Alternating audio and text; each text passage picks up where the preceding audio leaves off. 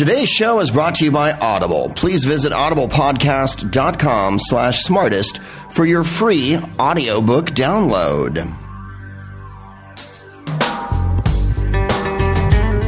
Ladies and gentlemen, Greg Proops. to live just sitting butter. Life's candy and the sun's a ball of butter. Who told you you're allowed to rain on my parade? It is the post Obama re election Proopcast, once again taking to the ether from the salubrious confines of the intense cerise world of the backstage ignominy and seedy sobriety that is the Bar Lubitsch across the street from the pleasure chest here in pulsing, throbbing, spurting West Hollywood, California, where it is now no member. I welcome you one and all. Uh, welcome to the whole new world, the world that's the post the last 18 months world, where we were caught in that swirling vortex and miasma of endless fucking lies, sound bites, bullshit, and complete pressure by forces that were outside our ken or comprehension, leaving us completely indefensible like a beetle upside down on a soap bubble in a Peter Greenaway movie sliding down while the Michael Nyman soundtrack beats away ceaselessly in counterpoint to our frustration. Uh, once again, we find ourselves atop the mountain looking over at the tangerine fucking sunlight as it comes filtering through the dappled leaves of what can only be described as an entirely huge, fucking enormous, indescribable weight lifted off of our shoulders. It's over it's over. It's so very fucking over. We don't have to be, uh, hear about Herman Cain and Michele Bachmann, or or or that uh, we're selling GM to China, or that uh, uh, Paul Ryan is a human, or any of that anymore. It's so over. No more grimacing from Joe Biden. No more long sleepless nights with Obama on stage. Uh, we, uh, we can live once again. Uh, I, I don't, uh, I, I wish all of the Republicans well, and I want to congratulate you on fighting so hard for what you believe in. I think you've come to a few realizations. Perhaps we'll get into them a little later in the show. I have not come to bury Romney, but to praise him. Three times upon the Lupercal was not the crown presented to Romney, and did not thrice he deny it, and yet the New York Times says he is not an honorable man. Uh, thank you. That's bad Shakespeare for anyone counting. Uh, wow, what an! Uh, I mean, almost two years of our lives. Basically, they start running the minute they're elected, but now we're in that cruising four-year second term zone where you can pretty much do exactly. The only thing that derailed Bush, other than his utter venality and giving over to the forces of evil and letting every one of his friends pilfer the White House like a bunch of bikers on a weekend in San Jose in the fifties was that Katrina derailed him about a year and a half into it, and that was fucking that. If you recall, the last three years went down the hole faster than Reagan's last three years when uh, Iran Contra sank that fucking burning Potemkin, and we watched the baby carriage come bounding down the steps, and the baby got out. the baby got out smoking a J and went, mm-hmm, not so many. Uh, so we hope uh, that Obama does better in the second term. As you know, I have not been a huge supporter of Obama all the time, but by God, I've been whining about not voting on this show. I went out and fucking voted like a good American yesterday.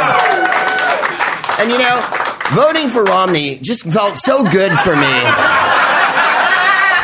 I think it was an accident. I must have been high or something.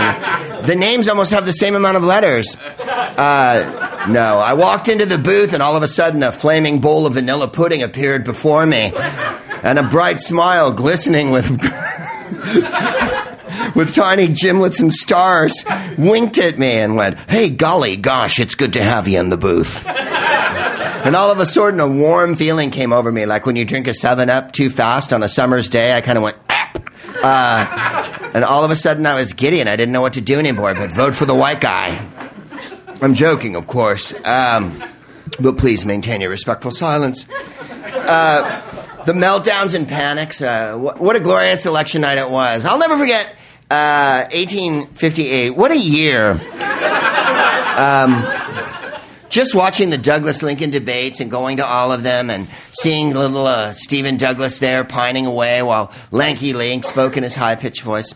Um, no, I, I can remember so many elections, and uh, honestly, of all the ones I've uh, lived through and remember, and I think the first one I really remember is when Nixon beat Humphrey in uh, '68. I remember being like eight years old, seven, eight, and, uh, going in the other room when he lost, Humphrey lost, and, and, saying, "God, I hope someone shoots Nixon." That was my first thought at eight years old, and. Um, uh, that never came true. But uh, then, then uh, I, I, I, when Carter won, that was a very exciting election. That seemed like the world was going to change. When Reagan won, that was an amazingly awful moment in, in America's history. Uh, and then when um, uh, Bush, when Herbert Walker won, that was extraordinary. again, not a great moment for me. '92 was the last time I think I felt this way, like when when Clinton won the first time and Fleetwood Mac came on. And you saw that Hillary and Bill, for all their unbelievable uh, machinations and peregrinations and intellectual stimulations and being the smartest couple that ever fucking walked into the White House, uh, uh, they can't dance. I mean, they can dance, but they dance like your uncle dances. You know what I mean? They don't dance like your cool uncle, the one you went, fuck, I didn't know you could dance like that. And he's like, I was a mill hustler when I was young. You know, not, not like that. They dance like, don't stop thinking about tomorrow. Don't stop, and it'll soon be here. Uh, uh, that one was a goodie. Um, when when Obama won the last time, I, I voted for him, and I was I was excited. I, I was excited that we weren't going to have Sarah Palin to kick around too much longer. Uh, but this one really felt groovy to me because uh, the lies and the venality, the horrible uh, uh, duplicity, the uh, insane notions that were put forth. That just one that the idea that you could uh, run a candidate who was never going to disclose anything about themselves, personally, financially, professionally, other than a bunch of unbelievable, well trodden cliches. And then when it came to any answers of any specific uh, uh, plans or, or, hopes or schemes that he had laid out for America, which normally they do, uh, he said, Don't worry about it, everybody. Okay, hey. Uh, Uncle Hairdo's got it over here in the corner if you're all. No, no. We're not buying the white guy mayonnaise fucking paradigm time anymore. And then when he picked Ryan, it wasn't as much of a Hail Mary. When McCain picked Palin, everybody knew that that was just fucking pray for rain, close your eyes, let's hope this doesn't crash. We're gonna make it, you know. That you knew what they were doing, right? They were like, there's nobody we can get that'll give us any fucking votes. Let's pick a woman and just hope that women are fooled enough for two fucking seconds by her pumps and awesome glasses that um they'll jump on board until she doesn't know how to pronounce Armenia or what, you know, like fucking Kazakhstan is, much less where it is. In any case, this time when he picked Paul Ryan, it was like, oh, you really went for the fucking ideologue. When someone says Ayn Rand's uh, uh, uh their favorite author, you've got to look at character. That's all I have to say. That's a gut check moment for me. I don't do the gut check with your belief system or Jesus or Catholic or being a Mormon or a Jew or whatever the fuck it is. What kind of books do you like? And what kind of books do you read over and over again? You know what I mean? If he said Harry Potter, I'd have believed it. As we recall, Sarah Palin's newspaper reading list was scampy at best, spotty at worst, and unbelievably negligible at, at all ends. Uh, when Katie Couric tricked her with that gotcha question, what papers do you read? Which I think is a fair enough question to ask any middle aged person who's running for national office what news sources they might refer to each day when they fucking start to collate the information before the giant sheet is given to them that they have to peruse and then have their discussion with their uh, aide de camps. That anybody would be able to go, like, I don't know, USA Today? Sometimes, sometimes I watch Fox and Friends. Anybody could have really, a 10 year old could have gone, I got Google News, you know, or whatever. Or I got an app called I'm Smarter Than You Bitch.com. she fucking went, What do you mean, what papers do I read? And Katie Couric was like, It was a pretty plain fucking question. Maybe the Wall Street Journal or something like that, the Washington Post, the New York Times, the fucking Cleveland Plain Dealer, the San Diego Union, the Seattle PI, the, the Georgia Straight independent newspaper. You know, the fucking penny saver, something. Help me. Work with me. You're running. You're one chicken bone away from the presidency. Please tell me that you absorb information on a regular basis and that you know from whence the information you comes from. Well, Paul Ryan answered it. Ayn Rand's my favorite author. Then he hedged on, not my favorite author, just my favorite author when I can't get it up. Because an erection is an individual act that the group cannot deny. There is nothing less socialistic than an erection. Am I right? Making a group of people wet, that's a fucking act of collectivism. A plutocracy is run by erections. That's right. A collective is run by the moistening of the many. It wasn't me who said that. It was Bakunin when he manned the barricades. You can fucking look it up on shitimadeup.com.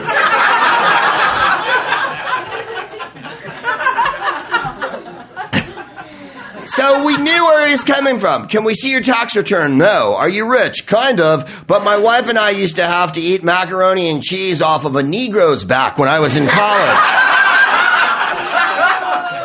Our servants were so uppity that we had to beat them almost ceaselessly from the time I was 16 till the time I was 35.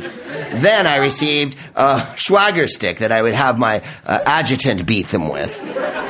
I'm not all bad. Gee willikers. Uh, no, there was the lying and the pain. Then, of course, the unbelievable, overweening, bilious, uh, uh, in the aftermath of the Citizens United decision by the Supreme Court, we had the Koch brothers on our dick. We had every manner of billionaire funneling untold billions of money into it. Apparently, all the Republican candidates and people and, and uh, uh, uh, backers owned all the voting machines that we were going to vote on as well. We already were prepared for the worst, most dismal, heinous fucking vote swapping scenario since Noriega won his fucking re-election in Panama. I mean, this one really looked like the Shah was a shoe in. You know what I mean? Uh, I think Pol Pot was pretty confident when he stood. You know what I mean? Like, I think everybody knows where I'm coming from on this election. It really looked freaky. And then we had all that keen insight coming at us from Rush Limbaugh and uh, uh, Ted Nugent. The uh, we had the the the, the archery uh, uh, accurate uh, predictions of Ted Nugent as if we were a lumbering bear going across his sight line while he was hiding in a in a, in a grove somewhere with netting about him. and then the, the the the painful accuracy of Victoria Jackson, knowing knowing that Victoria Jackson and I actually share a profession, by the way, she has the same job as I do. She is supposed to be a comedian who uh, uses humor to enhance life in closed situations like clubs.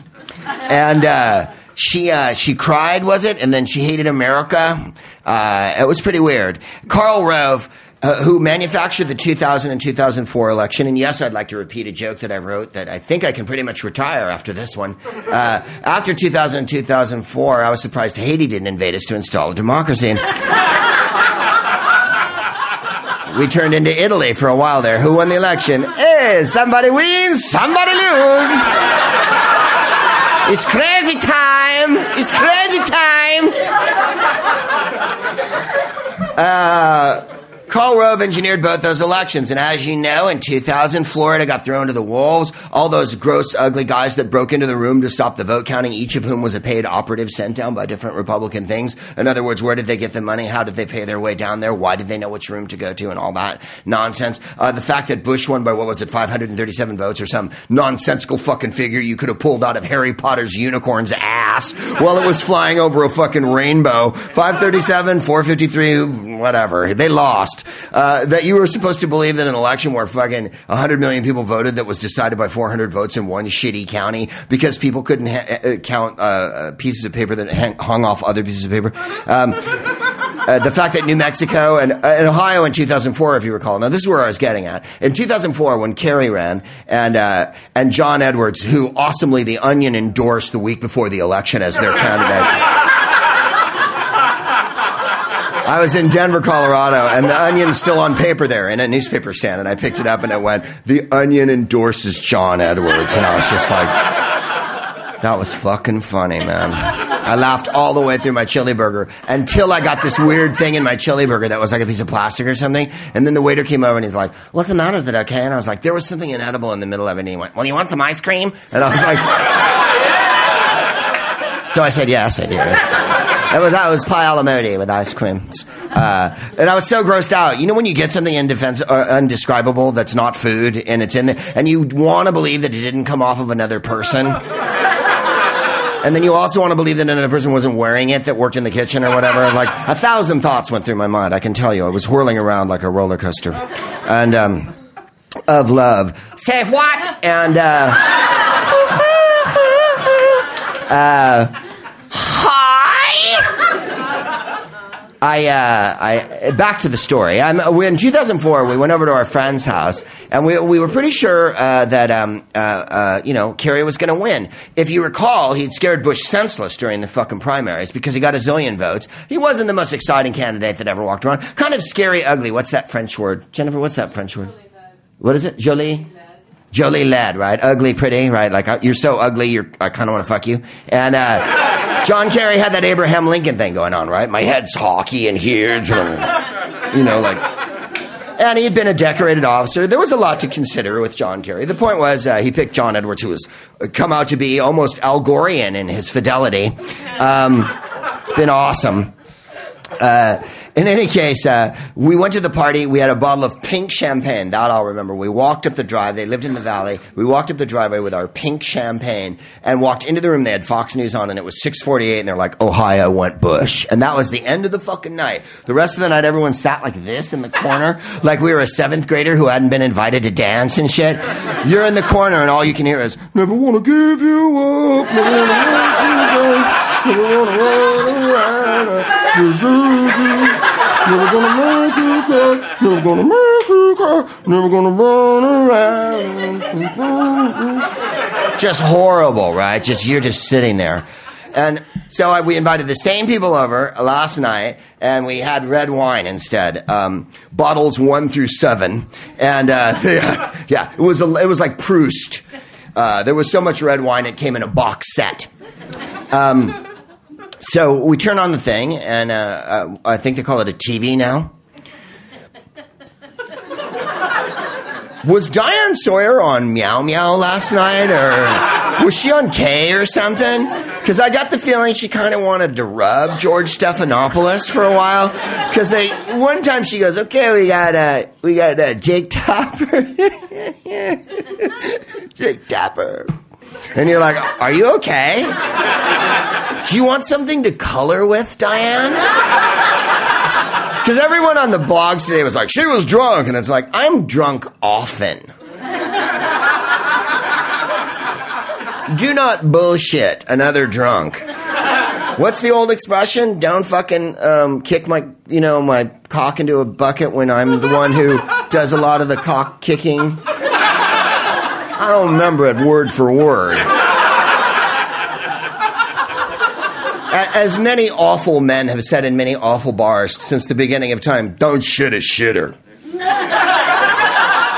I know when people are high on marijuana, and I know when people are high on psychedelics, and I know when people are jinky like a squirrel on an eight day meth binge.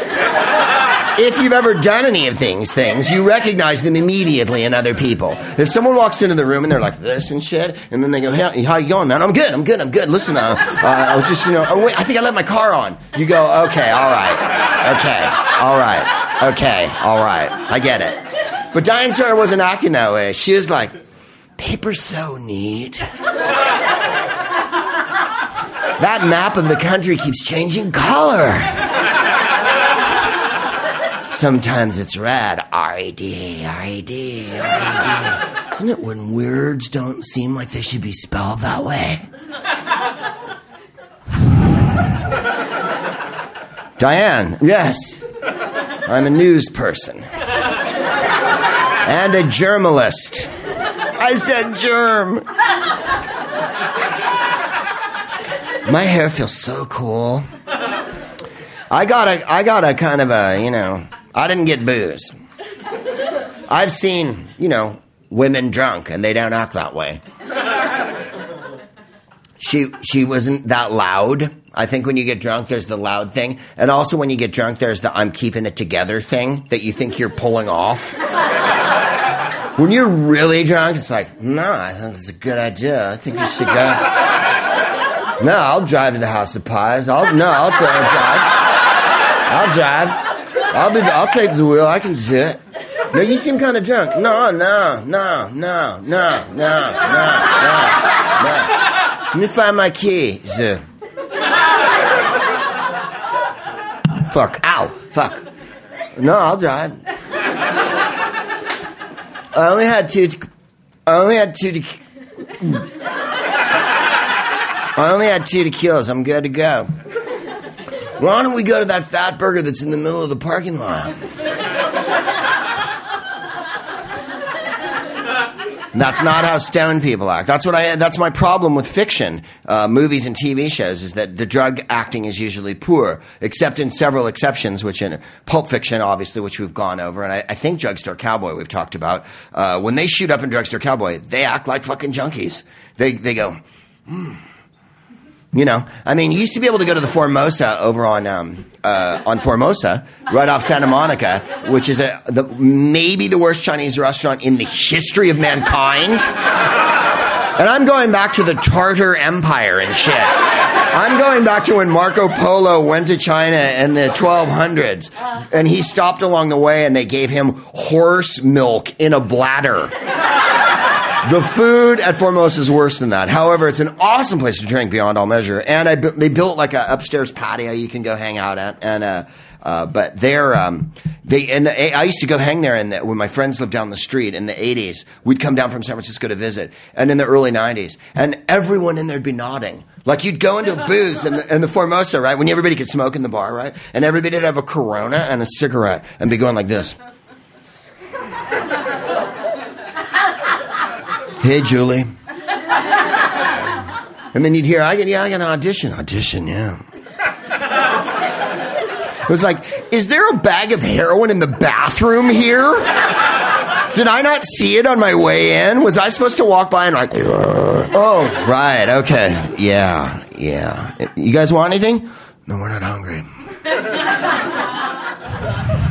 Unless you have a bag of Hershey's Kisses.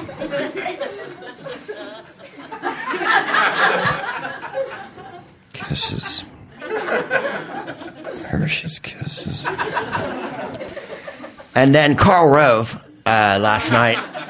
First, let me I just stop briefly on CNN. We watch CNN because our friends like it. Um, when, I mean, it's been what, 15, 20 years? It's been a while, right? Since CNN was like a, a network instead of like a bunch of fucking assholes on one after the next. And I'm a screaming fucking lefty, faggot loving, fucking lesbian empowering, clit ring licking liberal. I mean, I you can't go left enough for me. I mean, I got a I got a Trotsky like fucking toilet seat cover that I have at home. I mean, I'm I don't want to be a commie, but I don't want to be in any way. You know what I'm saying? And it's like, honestly, McTavish, what was I talking about? Uh, CNN. Once upon a time, I used to watch CNN when, like, they were the only game in town. Remember when they were the only show that was on 24 hours a day and, like, you'd put it on, they'd show the same fucking news every eight minutes or whatever, but you go, like, isn't this weird that they can be on all day? Um, this happened to us, by the way, in the late 80s and early 90s. It was amazing that one station would show news over and over again all day. Then there was headline news, which was even weaker. Uh, it was like, water's been found in Utah, you know, and then 10 minutes later, water's been found in Utah. Really? The same fucking story? Um, I have some short term memory left. In any case, uh, uh, CNN has Piers Morgan on it, for which I cannot forgive them. They're a fucking said it. We've talked about Piers Morgan. I'm not going to spend a lot of time on him. I didn't watch him tonight or anything. I try not to watch him at all if I can. Other than Simon Cowell and syphilis, I think they're the, the worst three things that England ever brought over.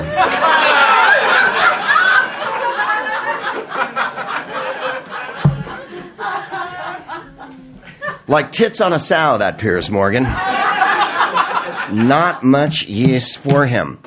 Uh, why, Greg? Why? He seems rather intelligent and well spoken. He's English, and gosh, sometimes he's witty and stuff. Because the thing, my line of delineation is how much corporate ass will you chew on the air? Some people will chew some, some people will chew an infinite amount. And CNN to me, with Wolf Blitzer and him, seems like anything the corporation tells them to say, they will say. And that's not journalism in any way. Andy Cooper last night uh, was wearing his fucking uh, grumpy bear underoos.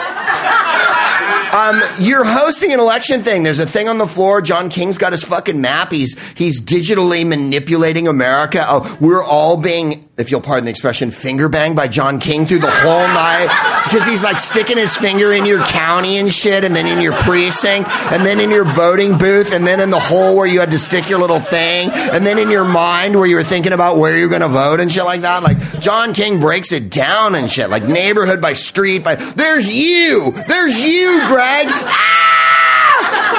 I've got my finger up your culo, Greg. I know how you voted. I've got a spinning map that imagines every human possibility. Know how you voted, Greg. You weren't going to vote, and then you did. then you did. Now you're just a puppet on my finger, Greg. Leave me alone, John King. I didn't listen to Piers Morgan, so this is complete conjecture, but I'm guessing in the run up to the election, he would go, It's too close to call. This one's really going to be a tight one. I don't think there's been a tighter race. And that, you know what I mean? That fucking narrative they ran on us and ran on us and ran on us and ran on us and ran on us and ran on us. There was going to be no way to decide on the night. This might get thrown till December. Be ready for that. Be ready for when Romney wins Ohio through some bizarre gyration and every butterfly and bug that ever lived in Ohio votes or whatever whatever fucking nonsense they were going to come up with when everyone that has an ex president's name as their last name because of their incipient negritude has been struck from the rolls or whatever bloody gambit they were going to pull 55 6 Death Star Rovian on three, break, you know, whatever fucking play they were calling on the night didn't fucking work. But everybody kept saying it was too close to call. My wife and I got up yesterday. The first fucking headline was uh, too close to call, and then what was it? Cliffhanger. uh, Okay, so uh, then there was Rove when when Ohio got called in 2004, the bummiest night of my life. Last night, eight. 18 as the, as the time that I noted on my telephone. They called California and that was the fucking dance, right? California got called at 8:18. The polls closed at 8. And they first of all, I love that prognostication. With over no percent of the precincts counted, we know something you don't know at home. Like if you knew 100 people and you only talked to three of them, would you be able to project what the other 97 were going to say on any given topic with any certainty at any point in your life? And yet they do this to us every fucking four years. So they, they called Cali and that was it. And I started dancing and I said to everybody, we fucking won. We won. And they're like, but what about Ohio? What I go, uh-uh, it's over. Nate Silver was fucking right from the 538 column. To the fucking letter was he right. And uh, then, of course, I read in one of the papers, uh, the Daily Beast, love him or loathe him. Nate Silver, blah, blah, blah. Like, who loathes him? who goes, Nate Silver? that number crunching Hebrew? He should be thrown into the lion's den as in ancient Babylon. Is it hard to really like not? I mean, lo- who loathes a number cruncher? In any case, uh, Rove wouldn't accept that Ohio flipped, right? And I don't know if you watch Fox News or watch any of the Eclipse today. Rove, who engineered uh, 2000 and 2004 elections, Rove, who engineered the invasion of Iraq, Rove, who had his hand in Afghanistan, Rove, who had his hand in the funneling of all corporate money and the lowering of taxation on the rich uh, in this country, Rove, whose strategy was to demonize gay people in 2004. Remember that one, the sanctity of marriage and all that? Rove, who came up with all these genius ideas that worked for so long, could not accept that fucking Cuyahoga County, which he mispronounces woefully every time he fucking says it, where all the black people live, Dennis Kucinich Old Bailey at Cleveland, Ohio, uh, went the other fucking way. And he argued it down until the hosts on Fox News, which is owned by Rupert Murdoch, and understand that Rupert Murdoch's the one who's embroiled in what can only be described as an ongoing scandal of journalistic practices in another country. Yet we let him own Fox News, the number one news program in the country, and the Wall Street Journal, the number one newspaper. Don't worry. Look the other way. Go back to sleep. Everything's okay. Does anyone want a waffle? Um, in any case, he flipped the fuck out until the Fox News people were like, Karl, it's okay. I think we're going to lose this one. He was like,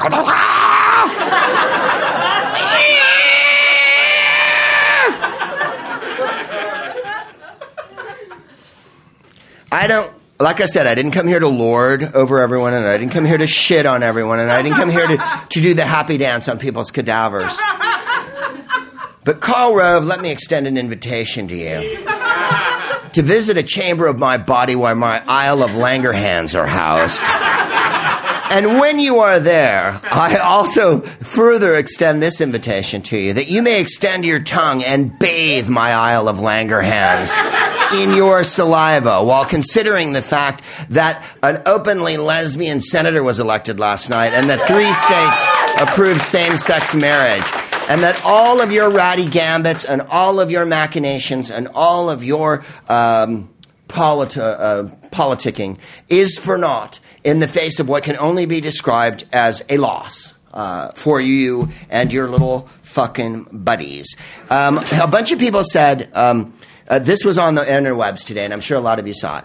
Uh, to the Republicans who said, To all the girls I loved before, to all the girls who shared my life, who now are someone else's wife.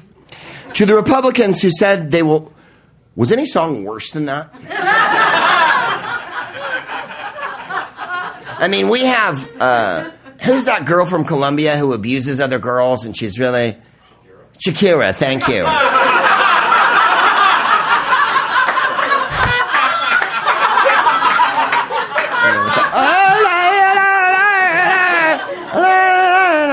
Beyond, beyond, beyond, beyond. Like I could, I could take you to South America to any corner and find a girl more talented than her. Uh, seriously, I mean at singing. Uh,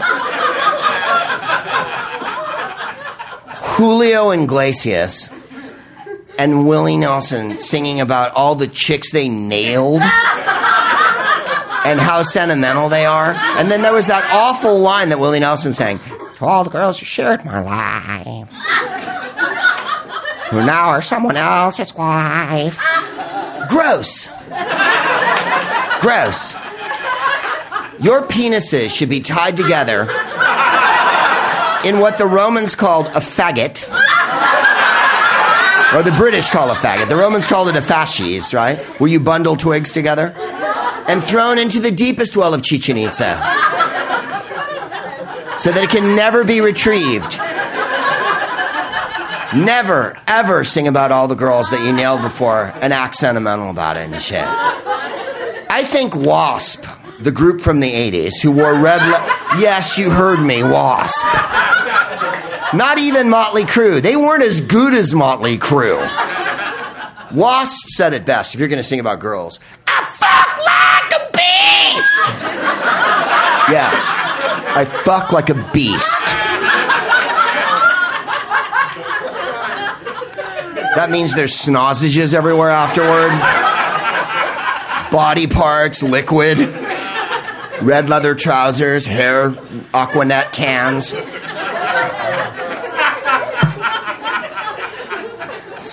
Kat Von D color black nail polish. It's pre Kat Von D, but you get the idea. To the Republicans who said this was on the interwebs today, as I stated, an Australian girl wrote it. I don't know. I saw it on some. I saw it on like five different sites, but I thought I'd read it anyway because it made me laugh. Uh, to the Republicans who said they will move to Australia if Obama won, colon. Australia has universal health care, compulsory voting, no guns, no death penalty, pro choice, openly gay politicians and judges. Evolution is taught in all schools. Our female prime minister is an unmarried atheist. Be sure to declare your pitchforks at Tullamarine, it says. Now, I've been to Australia, and uh, paradise I wouldn't describe it, other than the coffee, which, as I've told you, is scintillating. Just talking about Australian coffee is enough to make me want to go there again. You would travel 16 hours on a plane and experience insane jet lag just to have their coffee? I would. As Prince Hal said, when Shakes Falstaff said, Do you forswear me? And he said, I do, I will. I fucking forswear you, and I'm going to Australia.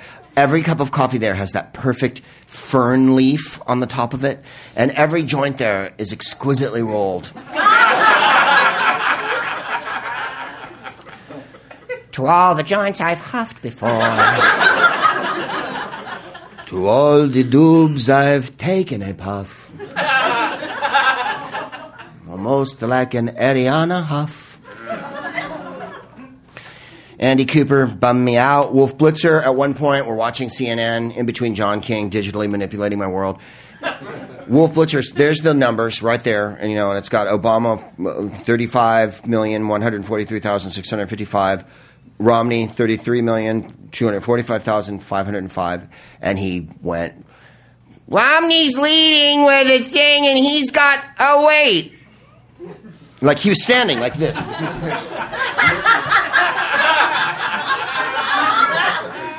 I, Romney's leading and he's got 20. And then when he saw the numbers, no.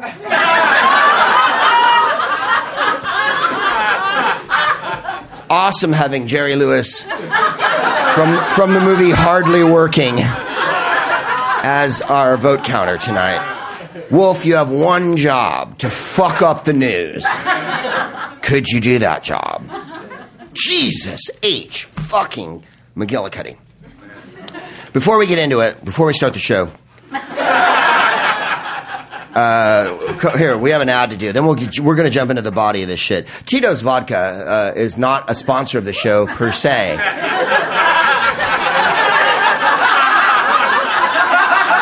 Let's just call them a special friend. And uh, I wrote Tito's Vodka and I said, Dear Tito, uh, when you were the dictator of Yugoslavia, I thought you did the best job keeping the Balkans from turning into a genocidal civil war. No one knows who Marshal Tito was. All right, moving on to the next Tito joke. When you were a salsa drummer, I thought you played the congas a little bit better. A little bit better. When you played second base for the Giants in the early 70s, Mr. Fuentes, uh, Tito's Vodka is handmade in Austin, and they, uh, they, uh, I wrote them and I said I'd like to be a sponsor. Let's just say we came to this uh, agreement. They go, we can't really sponsor your show. We don't have the money, but we'll give you some vodka. And uh, they dropped a case of vodka off at my house today. So you're lucky I am not Diane Sawyering so hard right now. This one's almost empty. I'll give you money. Can I get anyone to go to the other room? All right, all right. Easy, easy. Over eager beaverus. Thank you. Oh, you've you've fucked off already, have you? Okay. So well done, Tito's vodka. Uh, when I did the uh, uh, uh, Out of Bounds Festival in Austin last year, a woman gave me a bottle of Cinco vodka, which is also awesome. But Tito, if you want to be a sponsor, I'm just saying, uh, I loved you in the Jackson Five. Um, you wore a jeans hat with, uh, you know, little bedazzlers on it. today's show is brought to you by Audible. Please visit audiblepodcast.com stroke smartest for your free audiobook download. Audible! When you don't feel like reading.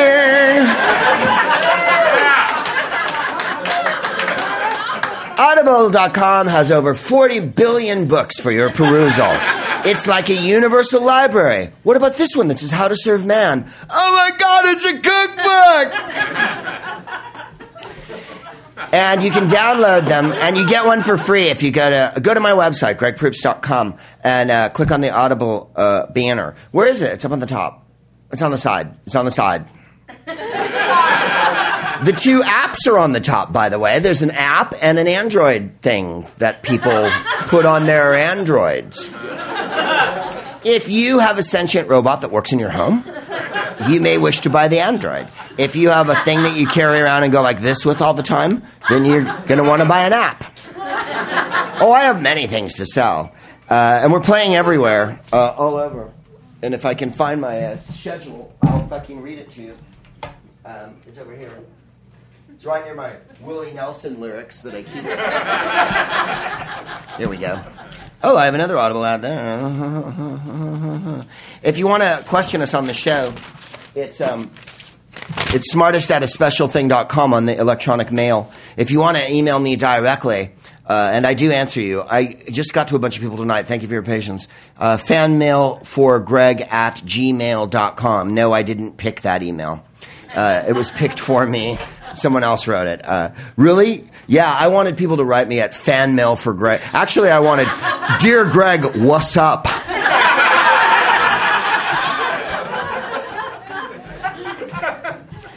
Well, why didn't you say so?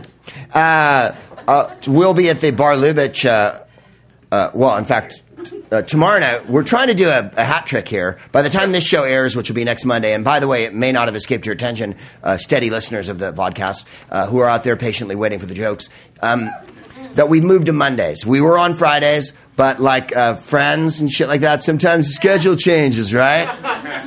Uh, you know, you, first I was watching New Girl, then they moved it to 8.30, and I thought, fuck, how am I going to get my adorkability fix if I fucking keep moving this shit on me, man? Fucking, this is crazy. I was watching Ben and Kate, and then they moved the time and whatnot. So, thank you. Not like that one. Um, oh, my darling, thank you so much. Where were you before?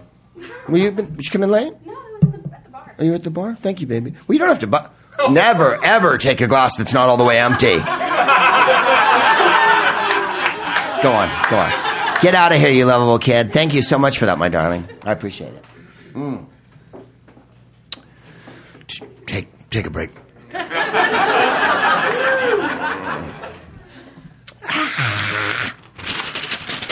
Trick, which is tonight we're here, and then tomorrow night we're at the Nerd Melt. Uh, and the Nerd Melt one costs money. And someone wrote me and said, "What's the difference in the quality between the shows?" this show being free, that one costing ten clams, is it or whatever? Uh, I think there's more people in T-shirts uh, with logos of comic books at the Nerd Melt show. Here, there's more girls in fancy shoes. That's my take. Uh, those shows will be. We're on. Dro- we're dropping on Monday now. We're not dropping on Friday anymore. The schedule got complicated. Uh, because I started going on the road and recording shit on the weekend. So we used to drop it on Friday, but now we're doing it on a Monday. So that's why. And as uh, Ryan, our other, um, uh, you know, co-colonel on this one said to us, um, people, you know, listen to it on the way to work. So Monday is the perfect time for them to download it. and I thought, Ryan, you've never worked that much. but I'm going to go with your theory on this. I know Monday morning, 7:30 I get up, close the picket fence of my house, kiss my wife goodbye, get in my Chrysler, turn on the radio, and uh, the radio is always playing, You're still the one that I love to touch, you're still the one. And I know you're still having fun, right? And I drive to fucking work and whatever. Good morning, Mr. Gunderson. Hello, Greg. What'd you do on the way to work today? I listened to a subversive faggot talk smack. now I'm ready to lay down and take it from you and your horrible corporation.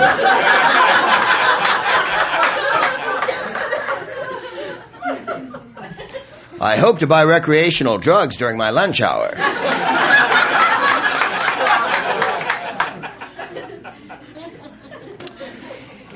We're still having fun, and you're still the one. Uh, 1114. Oh, November 14th. I actually got confused by a date I had written. Startling, that one. Uh, we'll be back here at the Bar Lubitsch uh, in the red confines of the red planet. And I want you to notice that uh, Eric came in before the show, and uh, that, that lamp behind me over there, uh, to my right, your left, stage left, is working. He jiggled that one there, but that one hasn't come on yet. So, for those of you here live, have noticed that the lamp to my left, your stage right, is not working. For those of you listening at home, you have no idea what I'm talking about. There's an enormous mirror behind me that shows the back of my head, so it's almost like I'm going down on the audience all they can all they can see they just want to hold my ears.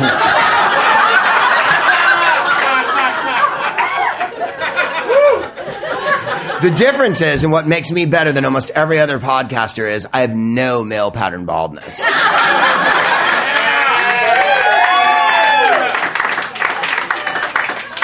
It's all there baby. That's right Queen. You know what I mean. Uh, 11 20, November 20th. Why do I say 11? Who says 11 that's giving a date? Hey, when can we meet again? 11, 20. if only Shakespeare. When will we three meet again? Will it be in 11? Or will it be in rain? Uh, the 20th of uh, this very month, uh, Novem- November, We'll be uh, at the Cinefamily over on Fairfax uh, doing uh, doing the Greg Proops Film Club, which is also a Proopcast, uh, albeit the vodka's more sparse for you. Uh, I bring my own, and they give me a bottle, but you guys will have to bring your own into the. It's a great gig to bring a flask to. I don't know when the last time you carried a flask was, but if you're going to come to the fucking Cinefamily on the 20th, I would bring a flask. And the movie we're going to show. Uh, so far, we've shown uh, uh, um, uh, Buckaroo Banzai, uh, Point Break, with Nell and I, and what else did we show? We showed uh, oh, uh, Return of the Living Dead, the Dan O'Bannon one for Halloween. We're showing um, The Big Sleep with Humphrey Bogart and um, Lauren Bacall, directed by Howard Hawks, uh, wartime movie. It's, it's completely exciting. Um, there's ration stickers in the windows of their giant Studebakers. They have hats. People wear c- trench coats and hats and smoke in their cars with the windows rolled up. Your, your registration for your car is underneath the steering wheel in a shitty plastic thing that they can pull out and look at and go, that's your address. It's awesome! And then in the window of these giant cars, ration stickers, because it's World War II, like A and B or what, like ration stickers. What's a ration sticker, Greg? Fucking crack a fucking book. I don't have time to explain everything to you. That movie has some of the best lines. Chandler is um, completely perplexing. I'm not going to blow it all now because I have, you know, uh, uh, to do it on the night. But he's he, uh, he, Chandler's all about phrases and descriptions, right? If you want a plot, I would read Ross Macdonald or you know someone who can actually write a plot that goes from the beginning to the end. Chandler, the plot halfway through, you're like, what the fuck's happening? Why is he going to Glendale again? In the big sleep, uh, what does he say? The nymphomaniac daughter comes up and goes, "You're cute," and he uh, he says something. Uh, she's old enough, Bogart. She's old enough. You should have her weaned. and Bo- Bacall says to him, "I don't like your manners, Mister Marlowe. I don't like them myself. they keep me up at night." Or some line like that. It's really got a lot of good ones. And then, uh, what is it? Uh, what does he say? You got a lot of class. Uh, something about the jockey and the saddle. She says, uh, he says, uh, they- they- they're making a horse race analogy about their relationship, right? And uh, she says, that depends on who's in the saddle. And he's like, glurf. There's another thing that makes this movie awesome. At no point is anyone named Ryan in it. and no one whose last name ends with Aniston. No one flips their hair. It's really good. Uh, the Big Sleep. Uh, 1121, we'll be back here. Oh my God, we're doing a doubleheader that week too. I got to be crazy. My wife won't let me give the show away. Uh, next time you see me, I have a Napoleon hat on, and I'm. Uh, that we'll be back here at the Lube again on the 21st. Then we're going over to Jolly Old, and we'll be at uh, in Dublin. Yes, stop writing me Irish people. I know it's not Whelan's, it's Wayland's. We'll be at Wayland's, uh, in Dublin uh, on the 29th of November. How come it's not on Wayland's website yet? It's Ireland. You're lucky if it gets on the fucking website. You're lucky if they know I'm supposed to be there when I show up on the night having traveled 5,000 miles. It's Ireland, you guys. I've already had someone write me, it's not on their website. How can you keep saying you're going to be there? It's Ireland. The show starts at 9. Oh, the pub's open. The show starts whenever. Then on the 2nd of December, we'll be at the Soho Theatre in London to visit our London Kitty friends there. Uh, I'm going to London to visit the Queen. I understand that there's a, um, a mouse under her chair that I need to scare away. pussycat, pussycat, where have you been? I've been to London to visit the Queen. Pussycat, pussycat, you're delicious, and if my wishes would all come true, I'll soon be kissing your sweet little pussycat lips. Bom, bom. Does anyone have more rape in their voice than Tom Jones? You're so thrilling, and I'm so willing to be with you. So go and powder your sweet little pussycat nose. oh my God. You're all hairy. Get off of me. I love you. Yes, I do. Like, oh my God.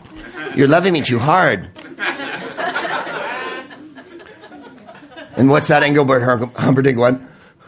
When we'll sing you a song after the lovin'. Ew!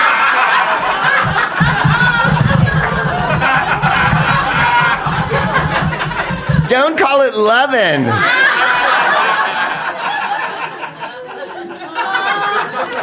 What did Loretta Lynn say? Don't come home when you've been a drinking with loving on your mind? Fucking A.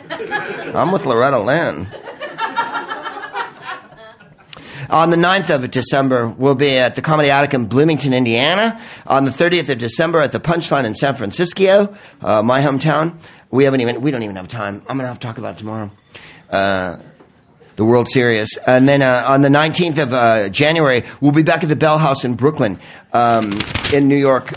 And uh, I want to talk ever so briefly before we get into the uh, start the show that um about uh, Hurricane Sandy. Uh, uh, I'm sure everybody here had friends on the East Coast, family on the East Coast, and whatnot. It's been unbelievably excruciating for them. Uh, the Red Cross takes money. There's a zillion charities you can go on. I would suggest helping out in that way. Or you could do what Mitt Romney did and buy $5,000 worth of canned goods and then load them onto a truck, even knowing that every New York emergency facility was like, please don't give us canned goods. We can't distribute them. But it was a fun gesture, wasn't it? It was like they were helping. Like everything else about his campaign, it was like it was the truth, kind of. We voted down lies yesterday. We voted down homophobia. We voted down weed shaming. We voted down a lot of shit.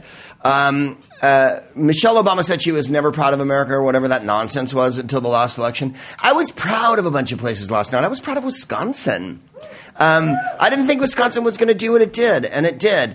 Um, it gave me hope to carry on. The country is not what everybody says it is. What I'm always trying to stress on the show, there is no blue and red and shit. It's all delightfully periwinkle. Um, we're a light purple, is what we are. If you saw John King's map, and you do, and then they, when they break down the maps even more, and they don't just show red and blue, when they show counties and precincts, you see that all scattered through. If you look at a map of California, you will notice blues down here, reds over here, right? Every single state is a mixture of everything, and we're all not that different, uh, other than Ted Nugent. The point is this. He's not that different. I would, I would hang out with Ted Nugent. I would eat fucking raw meat with Ted Nugent and shit. I mean, I know he's a sociopath, but you never said this to me. Never before have I turned on you. You look too good to me. You bitty ass will cut me in two, and I just can't let you be. Uh, yeah. The stakes are high, and uh, so am I. It's in the air tonight. It's a free for all. Uh, yeah, it's a free for all. No, no, no, no, no, no, no. What's the kid? You didn't do that. I believe it was either the Bible or um, the back of this um, Quaker Oats box I was reading. Judge not. Lest Judge Joe Brown comes to your house. Before we get going, and we're getting going, a couple of quick uh, definitions. We've been we've had a plutocracy, you may remember. Uh, I believe we've had oligarchy. I, I, realize we're in Los Angeles and people read and stuff here, but you have to remember uh, this show is um, 101 for a lot of people, and I, uh, I, I, don't say that with any disparaging uh, intent. I say it with all uh, with, with every uh, aspiration in my heart that I am the person who explains certain things to certain people. I realize that the education system in the United States and in a lot of other countries is a little iffy, and that sometimes we slip through the net without knowing certain words that keep get banning about the rest of our fucking life. Like I have no idea what points mean in a mortgage. You know what I mean? I have no idea. When they read those disclaimers at the end of car ads and they go, oh, the, but it's got the financial thing and the fucking fucking um, to me is they might as well be going, Java Novada, Java Wanka. Like, what, I don't know what you're saying. So I understand that about people. Noun, feminism. The definition of feminism one, this is from uh, Webster's dictionary, the theory of the political, economic, and social equality of the sexes. Two, the second definition, organized activity on behalf of women's rights and interests. Feminist, noun or adjective. Feministic, which no one's ever used, adjective. Have you ever heard anyone call someone feministic? feministic is a deodorant that got canceled in their.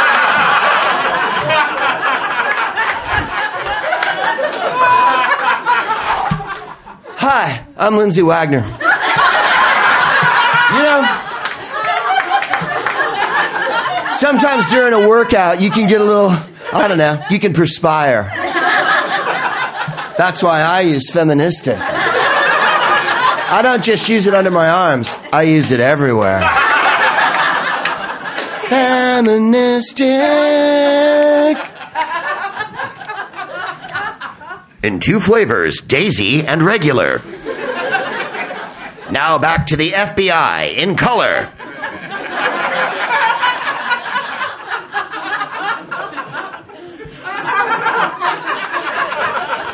Now back to a very special Starsky and Hutch.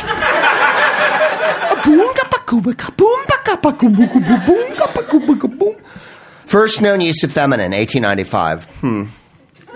We shall say. Feminism, noun. Social movement that seeks equal rights for women. Widespread concern for women's rights dates from the Enlightenment. The Enlightenment was the. I know, I'm not, I know. Trust me, there's a little kid listening out there under their covers. Little kids write me and say, I'm listening under my covers. And oh, you should see the letters I write back to them.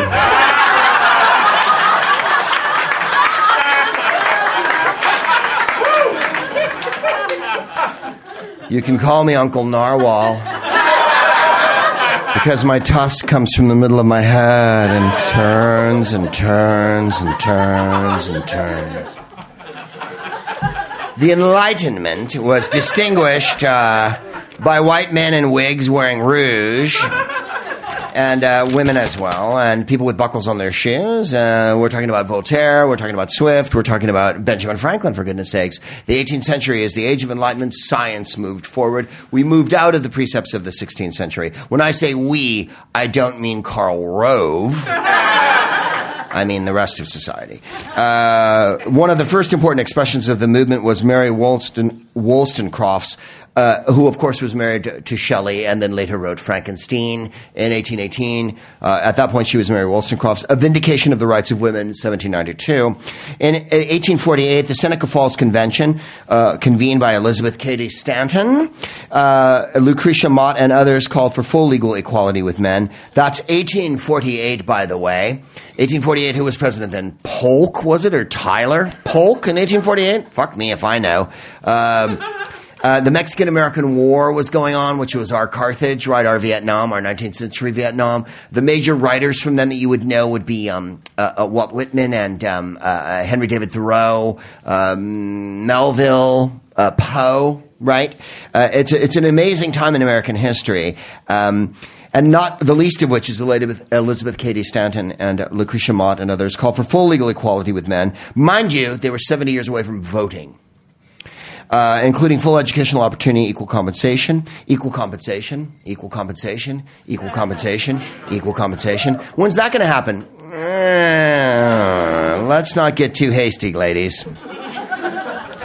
Thereafter, the women's suffrage movement began to gather momentum. It faced particularly stiff resistance in the United Kingdom and the United States.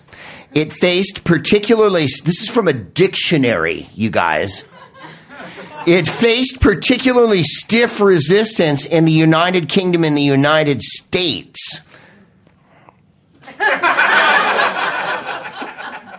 where women gained the right to vote in 19 and 19, uh, 18 and 1920, respectively. By mid century, a second wave of feminism emerged to address the limited nature of women's participation in the workplace and prevailing notions that tended to confine women to the home.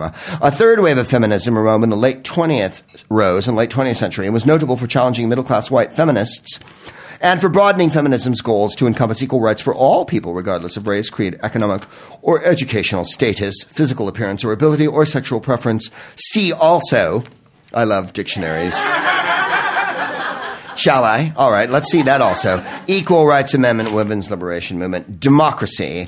A government by the people, especially ruling of the majority. One definition. A government in which the supreme power is vested in the people and exercised by them directly or indirectly through a system of representation usually involving periodically held free elections. That's what we theoretically did last night. Two, a political unit that has a democratic government. That would be our country we, although more accurately, we're a republic, right? Three, capitalize the principles and policies of the Democratic. Blah, blah, blah, blah, blah, blah, blah, blah. Uh, number four, I love this one. The common people. That's what democracy means. The fourth definition of democracy, according to Merriam Webster, is the common, and common is underlined. You know, the dirty faced kids with the dirt under their nails. Hey, mister, can I have that pop bottle so I can return it? Or is it like Pope? I want to live with the common people. Especially, I want to sleep with common people like you. Because they drink and dance and screw, because there's nothing else to do when constituting the source of political authority. Uh, the fifth definition, the absence of hereditary or arbitrary class distinctions or privileges. The absence of hereditary or arbitrary class distinctions or privileges. George Herbert Walker Bush was vice president for eight years, from 1980 to 1988. He was president from 1988 to 1992. George Walker Bush was president from 2000 to 2008 the absence of hereditary or arbitrary class distinctions or privileges. Class distinctions. Hugh Romney, we know him better as Mittens,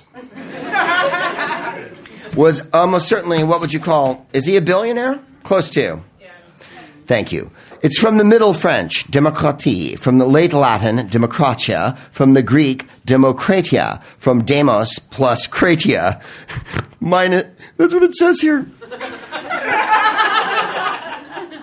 Republic, a government having a chief of state who is not a monarch and in modern times is usually a president. Second definition, a political unit as a nation having such a form of government.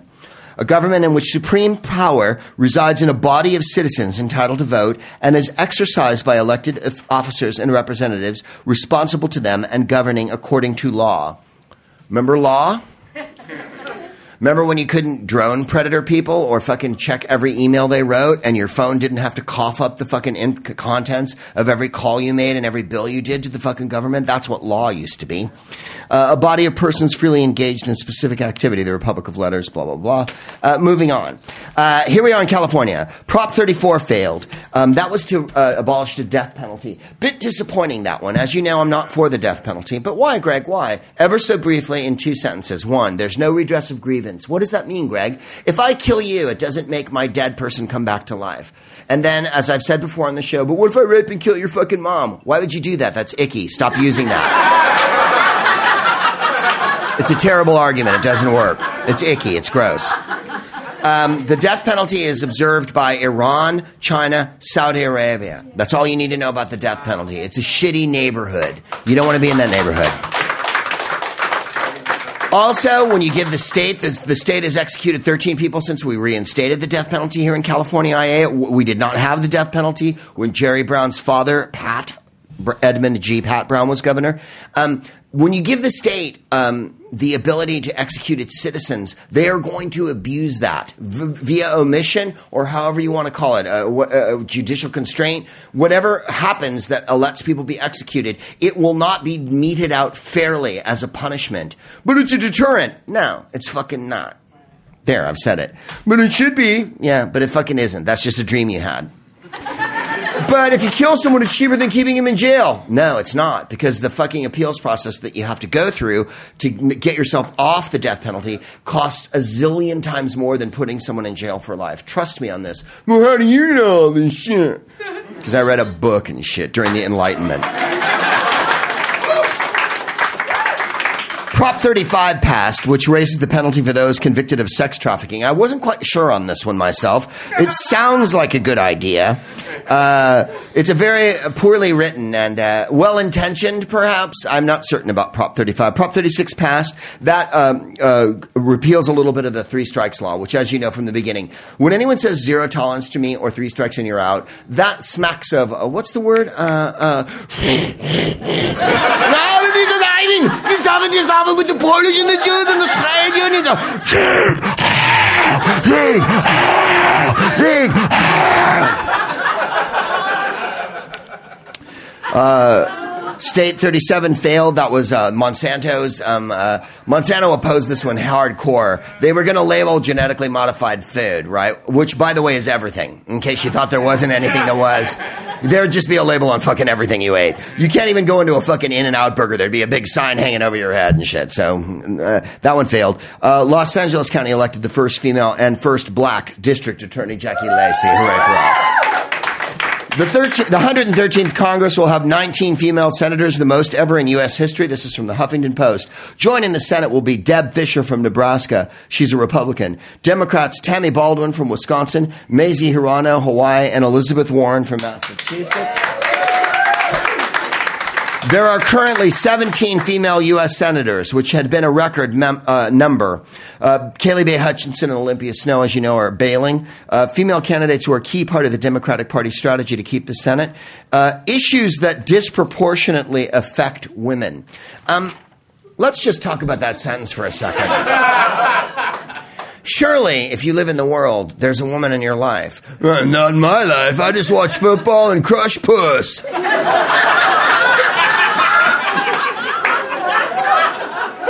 Just crush puss and drink Zima. I wear a fedora and I have a fucked up facial hair and I crush puss and I have a GTO and shit. Every issue disproportionately affects women. I mean, you gotta be fucking kidding me. Reproductive rights to Medicare to jobs. How does Medicare and jobs and reproductive rights not affect men? What fucking universe are we still living in? This is after this election last night, and it's praising all the women, and we're still saying, we're still phrasing things this way. Uh, McCaskill, in particular, was facing a steep uphill climb. We're moving on. With a 107,000 vote lead, uh, Democrat Mazie Hirono defeated Republican Linda Lingle for the U.S. Senate seat in Hawaii. This comes from Hawaii News Now, Dateline, Honolulu this morning. Lingle conceded the race after the second printout. By the way, you need to know this 19 polling places in Honolulu ran out of paper ballots yesterday. It's like Ireland in the Pacific. It's like Ireland out in the sea. Hey, brah, we don't have no more paper ballot. Ain't no tang. I was looking at the pictures on the web this morning. Everyone's wearing flip flops and shorts. There's a fucking queue that's five miles long to fucking vote in Honolulu. Don't run out of paper ballots. Hawaii, Hawaii.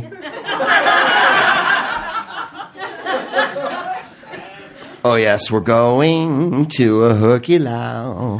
Hooky, hooky, hooky, hooky, hooky, hukilau. Everybody likes a hukilau, cause they're high and there's roast pig too. The Hawaiian Senate race has potential impact on who controls Congress. This is Hawaiian news writing. Democrats tonight retain their hold on the Senate while Republicans manage to hold a majority in the House. True. Uh, the race is one of the most expensive in Hawaii history. Honey, I've been to Hawaii. A fucking hamburger is $87 in Hawaii and shit. Everything's the most expensive thing in Hawaiian history. Fucking cup of guava juice is $80. Both candidates raised a combined $10.7 million. Hawaii has how many electoral votes? Two? How many people live in Hawaii? Five?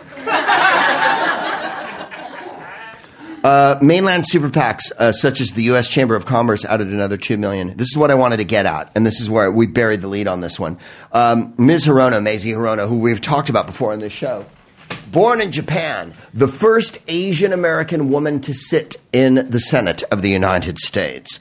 Even ancient Rome let the fucking barbarians be senators when the shit hit the fan. It has taken us till 2012 for an Asian woman to sit in our Senate House. CNN writes. And you know how I love CNN. Baldwin outlasts Thompson, wins open Wisconsin Senate seat. After seven terms in the House, Democrat Tammy Baldwin has defeated former Governor Tommy Thompson, blah, blah, blah. The last sentence in a six paragraph article. The election win makes Baldwin the first openly gay member of the Senate.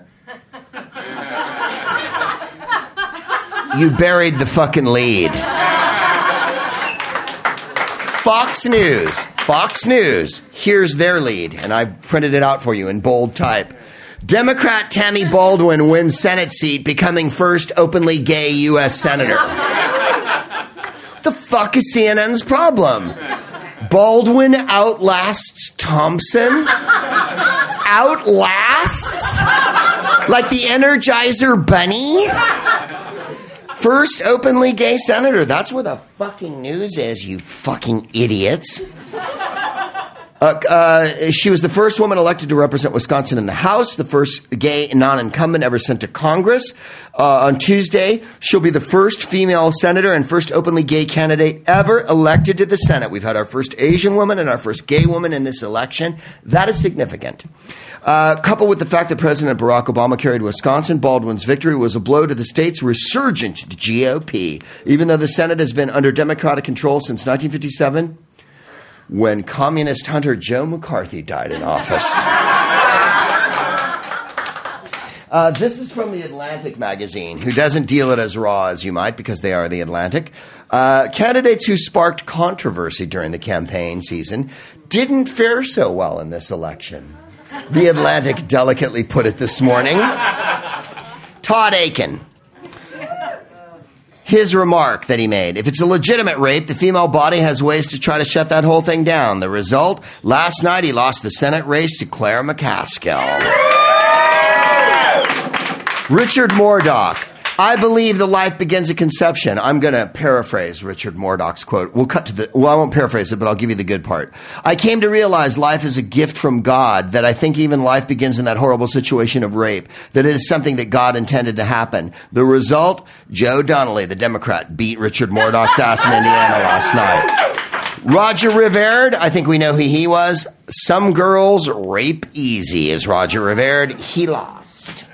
John Koster, running in Washington State. Incest is so rare. I mean, it's so rare. Thank you. Thank you. Someone in the audience just went, wow. On the rape thing, I'm reading his quote. But on the rape thing, it's like, how does putting more violence into a woman's body and taking the life of, of an innocent child that's a consequence of this crime, how does that make it better? Democrat Susan DelBene enjoyed a quote unexpectedly decisive win, according to the Seattle Times. You got to be fucking kidding me with these guys. Uh, rape lost. Ra- rape got fucked. You know that whole rape thing? How fucking callous. This is from the Los Angeles Times from David Horsey this morning. He wrote a very good editorial, which I suggest you read. I'm only going to read you the last sentence. Republicans say they love America. For their own sake and for the sake of the country, they need to start showing a little love for the new USA. The USA that just gave President Obama four more years. Um, the country needs a fresh start. Obama needs to be magnima- magnanimous, magnanimous. he needs to be an igneous rock. But he deserves a new level of respect. No more unyielding opposition at every turn. No more credence given to paranoid slanders from right wing loudmouths and internet trolls.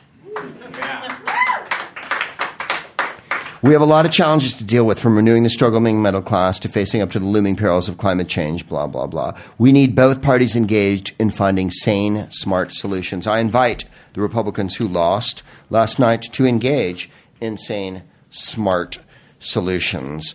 Um, we don't have to listen to Rush Limbaugh call Sandra Fluke uh, a whore and shit like that. That's not dialogue dialogue has to be conducted on a higher level, which is what I'm trying to do tonight, even though I was shitting on Karl Rove and Shah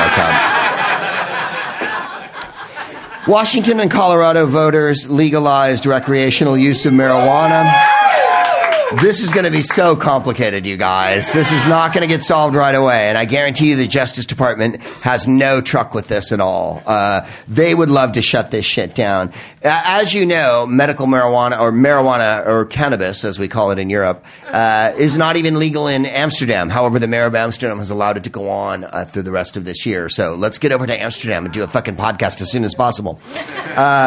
Washington, Colorado, and Oregon are among six states with marijuana um, on their ballots. A poorly written sentence, but I think you get the idea. Let me just read it to you again so you get the humor of it. Washington, Colorado, and Oregon were among six states with marijuana on their ballots. the fuck is this? Is that the dank? Who brought the Sherpa into the booth?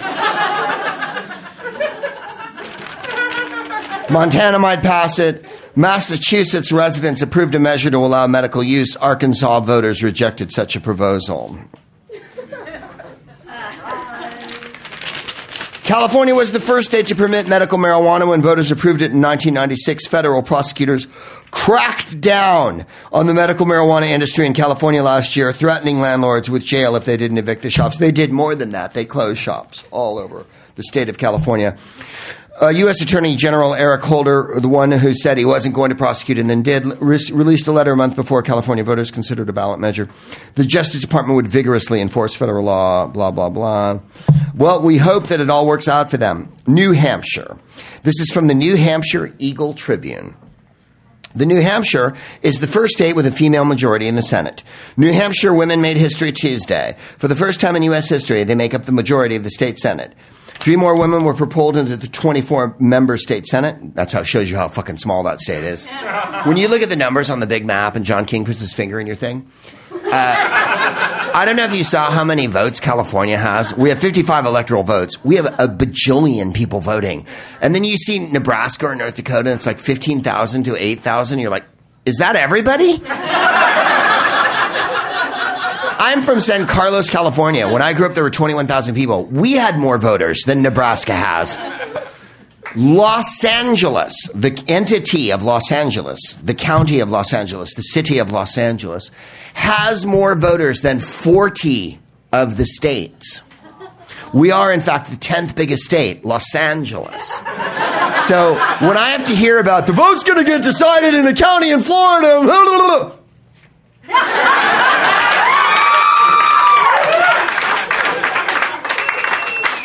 Get some people in.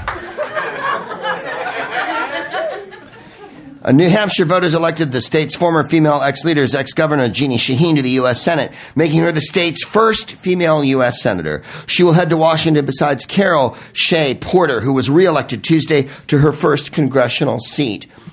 Uh, with exception, blah, blah, blah, New Hampshire has typically been in the top 10 states with the most women in its legislature. The Kansas City Star says. Uh, two states say yes to gay marriage, two okay legal marijuana. Voters a continent apart. I love the writing. Jim Moan wrote this. On two divisive social issues, with Maine and Maryland becoming the first states to approve same sex marriage by popular vote, while Washington State and Colorado, good for Maine and Maryland. A 32 state streak uh, dating back to 1998, in which gay marriage has been rebuffed by every state that held a vote on it. They will become the seventh and eighth states to allow same sex couples to marry. Uh, for the first time, voters in Maine and Maryland voted to allow loving couples to make a lifelong commitment through marriage, forever taking away the right wing talking point that marriage equality couldn't win on the ballot, said Chad Griffin of the Human Rights Campaign and National Gay Rights Group. I love how the Kansas City Star's first two paragraphs had to be, well, it never happened before. but now it did. The outcome in the four states could possibly influence the U.S. Supreme Court, which will soon be considering whether to take up cases challenging the law that denies federal recognition to same sex marriage. Will it happen before Obama gets to appoint two new justices? No, it will not. I suspect it may be heard before then, but one never knows. D1, as Fats Waller said. Colorado's Amendment 64 will allow adults over 21 to possess up to an ounce of marijuana. All right, that'll get me through the fucking weekend. Don't, only an ounce? Start. It's just a weekend. It's just Thursday. It's just a morning. You ain't rolled with me. I'm like Toots and the Maytals. Is it you? Oh, yeah, yeah, yeah. I said pressure, oh, pressure. Though using the drug publicly would still be banned. I don't see if you allow everyone to carry an ounce of marijuana around and how you could publicly ban the use of marijuana. Okay, Kittens McTavish. They have a show coming in after us here. Uh, notable ballot measures. Uh, so many things passed. Um, do we? Are there people in the whack? You guys want to do your show, right? I'll get out of here. this is from Jezebel. Immigrants and Harvard professors get to know your trailblazing lady senators. The 113th U.S. Congress will have 20 women senators, the highest ever in the country's history. Now, I realize how many senators are there 100. So that will be 20 out of 100. That will be 20%. Um, women make up over 50% of the population. So I wouldn't start, as Harvey Keitel said in Pulp Fiction, sucking each other's dick yet. However, having a lesbian in there, having an Asian in there, having New Hampshire go wildly women uh, is a very positive sign in this election, and that's what makes my heart soar like a fucking swift over the Palais Jamayan Fez. Tammy Baldwin. Tammy Baldwin's victory is a double whammy of groundbreaking delight. She's the first female senator from Wisconsin, but also the first openly gay senator in the country. That's huge! Exclamation point. Baldwin voted against the invasion of Iraq, introduced Paying a Fair Share Act to the House, the buffet rule, and has fought tirelessly not only to defend but promote women's rights. She's a hero. That's Jezebel. I agree. Mazie Hirono from Hawaii, we've talked about her. Feisty and focused, as they say. Elizabeth Warren. Now, you know about Elizabeth Warren. Uh, we'll see if Elizabeth Warren runs for higher office than Senate. Won't we? Deb Fischer is a Republican. She won the, uh, a Senate seat in New Hampshire. She's also anti choice. She gets her bills through. She's respected. She won't say dumb things, says Bud Pettigrew, the chair of the Democratic county in Nebraska. Heidi Heitkamp, who ran in North Dakota. Um, Jezebel's calling all the senators who mentioned rape team rape.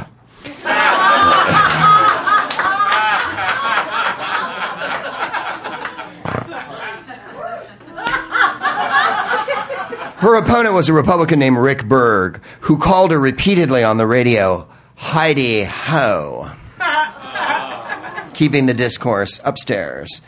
Uh, I'm confident I'm going to be the next senator. She's the first North Dakota woman to represent the state in either the House or the Senate. How about that, North Dakota? And you saw how red North Dakota was. They elected a woman senator last night. Good for her. Claire McCaskill uh, beat Todd Legitimate Rape Akin last night. Maria Cantwell in Washington. Dianne Feinstein for her fourth full bloody term as senator. Uh, Kristen, Kirsten Gillibrand from New York. Uh, she replaced Hillary Clinton. This will be her first full term. She came in after Hillary uh, uh, came out um, years ago. Um, she supported the DREAM Act. She combated illegal gun trafficking. She fought to repeal Don't Ask, Don't Tell. We, should, we would not be debating contraception if the House and Senate were more evenly proportioned. Yeah. That's what uh, she said, Ms. Hildebrand. We'd be debating the economy, small businesses, jobs, national security, everything but. Uh, this was the rapiest, abortionist, most election that ever had to happen and it had to happen. You can see why now. The, all these women getting into the Senate and the Congress are why this had to happen. And listening to, excuse me, Mr. Ryan and Mr. Romney um, lie and be duplicitous, listening to Team Rape as we've had to for the last 18 months. Uh, Amy uh, Klobuchar from Minnesota, the first uh, elected female senator. How many states now? We've gone through four, is it? Wisconsin, uh, uh, North Dakota, Minnesota. Um, Debbie Stabenow from Michigan. She won a third term. Uh, Republican senators, Kaylee, blah, blah, blah. Five, re- five Republican females lost. Um, The next Congress will have four female Republicans and 16 female Democrats. Women still make up 17% of the House and the Senate. In 1991, there were just two women in the Senate. After the election of 92, it was dubbed the Year of the Woman. Isn't it great that we're 20 years down the line and it's a little more the Year of the Woman? Uh, we're going to go right to this letter that I received from Matt Borick, who wrote me at fanmail4greg at gmail.com. Matt Borick says, when listening to a recent podcast when you began to read, I think it was the Gettysburg Address and Mike Tyson's accent. It hit me that the concept had incredible potential. Why not expand your Proopcast empire by making this a separate offering? Greg Proops reads great historic speeches as other people. what better way to introduce young people, and let's be honest, older people, to the great historical documents of our time than to hear Jeremy Irons read Common Sense or Mike Tyson reading the preamble to the Constitution? It wouldn't take too much arm twisting to have Mr. Stiles do one as Carol Channing. That was Ryan Stiles. Enjoy your election day. Thank you for continuing to fight the good fight. Here is Jeremy Irons reading Thomas Paine's Common Sense. December 23rd, 1776. These are the times that try men's souls. The summer soldier and the sunshine patriot will in this crisis shrink from the service of their country. But he that stands by it now deserves the love and thanks of man and woman. Tyranny, like hell, is not easily conquered. Yet we have this consolation with us that the harder the conflict, the more glorious the triumph. Here is Mike Tyson reading the preamble to the Constitution. I don't do requests, but tonight I am. We the people of the United States, in order to form a more perfect union, establish justice, ensure domestic tranquility, provide for the common defense, promote the general welfare, and secure the blessings of liberty to ourselves, ourselves and our posterity to ordain and establish this Constitution for the United States of America. This has been the smartest man in the world, Proopcast. Enjoy your brave new world. Join me on the interweb. I love you beyond all measure. My name's been Greg Proops. I bid you feisty adieu, and may every page that you turn be a Satchel Paige. Good night.